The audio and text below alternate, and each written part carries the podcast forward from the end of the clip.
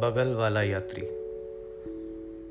यानी पास बैठा हुआ वो यात्री जो आपको हमेशा कुछ ना कुछ सिखा के जाता है। और ये कहानी भी कुछ इसी प्रकार है। तो शुरू करता हूँ।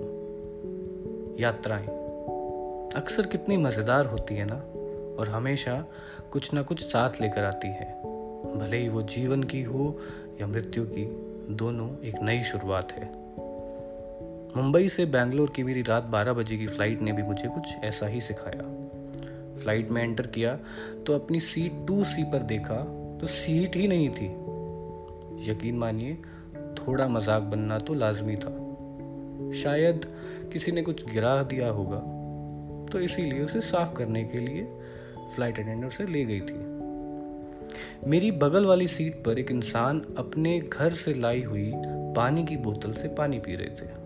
अक्सर ये फ्लाइट्स में देखने को कम मिलता है। थोड़ी देर बाद मेरी हॉट सीट यानी मेरी सीट लाई गई और यकीन मानिए वो सच में हॉट थी। मेरे साथ वाली सीट के महोदय ने मुझसे पूछा, अरे, ये बेल्ट कैसे लगाते हैं? मैं समझ गया कि पहली बार यात्रा कर रहे हैं। सीधे से दिखने वाले महोदय की मैंने सीट बेल्ट लगाई और उनसे पूछ लिया, पहली बार ट्रैवल कर रहे हैं? उन्होंने भी बड़ी ईमानदारी के साथ हाँ भरी।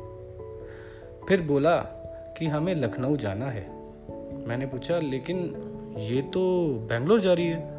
उसने कहा कनेक्टिंग है। मैंने पूछा हम्म तो वहाँ के रहने वाले हैं आप? इतना कहते ही, मानो उसके अंदर छिपे हुए सदमे ने उसी पल अपने आप को बेआबरू कर दिया। कहता है, मेरी बहन का देहांत हो गया है।